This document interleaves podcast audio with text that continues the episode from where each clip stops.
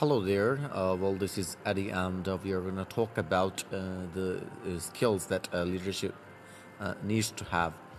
The greatest leader, uh, the greatest leaders of you can say are the ones they are having the capacity of empathy and blah blah blah.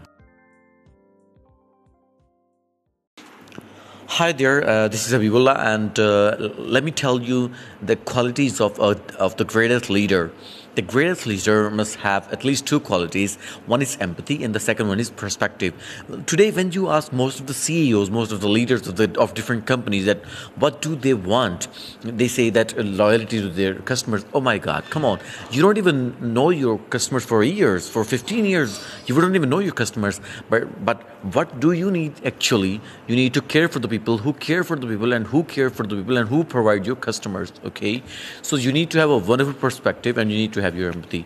So uh, I'm going to come back again uh, for uh, to complete this podcast. Uh, for now, thank you so much. Allah Hafiz.